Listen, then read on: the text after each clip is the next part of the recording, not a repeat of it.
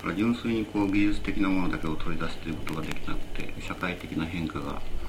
どういうふうに建築に影響を及ぼしているかっていうものと、おそらく同時に考えるべき問題じゃないかと思うんですけれども、切り離して考えるわけにいかない。ですから純粋にこう技術的なものだけを取り出すということができなくて、社会的な変化がどういうふうに建築に影響を及ぼしているかというものと、おそらく同時に考えるべき問題じゃないかと思うんですけれども、切り離して考えるわけにいかない。